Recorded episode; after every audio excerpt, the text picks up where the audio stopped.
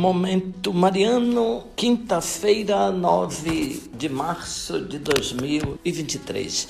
Querido irmão, querida irmã, que bom estarmos juntos para mais um Momento Mariano. Aqui fala Dom Josafá Menezes da Silva, arcebispo de Vitória da Conquista. Agradeço a sua companhia hoje, 9 de março de 2023. Ouvinte, trago para a sua meditação, estando ainda homenageando as mulheres, um trecho da vida de Santa Francisca Romana, cuja memória nós celebramos hoje, por isso menciono o seu testemunho, a paciência e a caridade de Santa Francisca.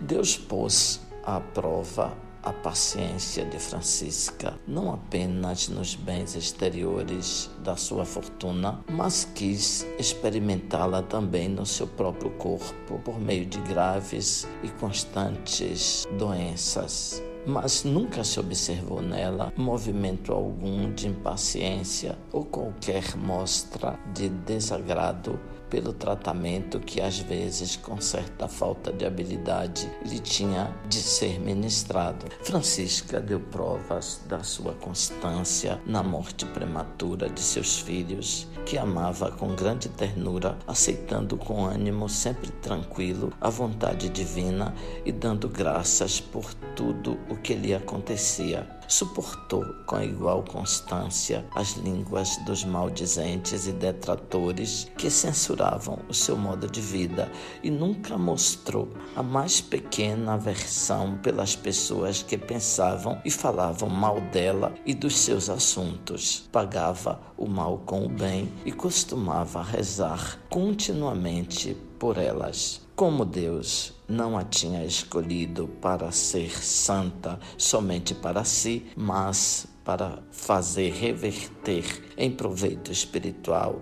e corporal do próximo os dons que recebera da graça divina, dotara de tão grande amabilidade que todo aquele que tivesse ocasião de tratar com ela se sentia dominado pela sua estima e bondade e se tornava dócil à sua vontade. Havia nas suas palavras tanta eficácia de força divina que, com breves frases, aliviava os aflitos e doentes, sossegava os inquietos, acalmava os iracundos, reconciliava os inimigos, extinguia os ódios e os rancores inveterados e muitas vezes impedia a vingança já meditada e preparada. Parecia ser capaz de moderar com uma palavra qualquer paixão humana e de conduzir as pessoas para onde queria.